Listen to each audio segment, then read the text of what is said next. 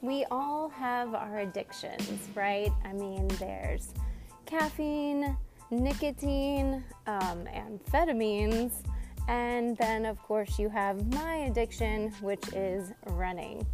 Um, this podcast is an attempt for me to document my journey in trying to get back to 2016 when I somehow miraculously qualified for the Boston Marathon. This was one of my bucket list life dream goals.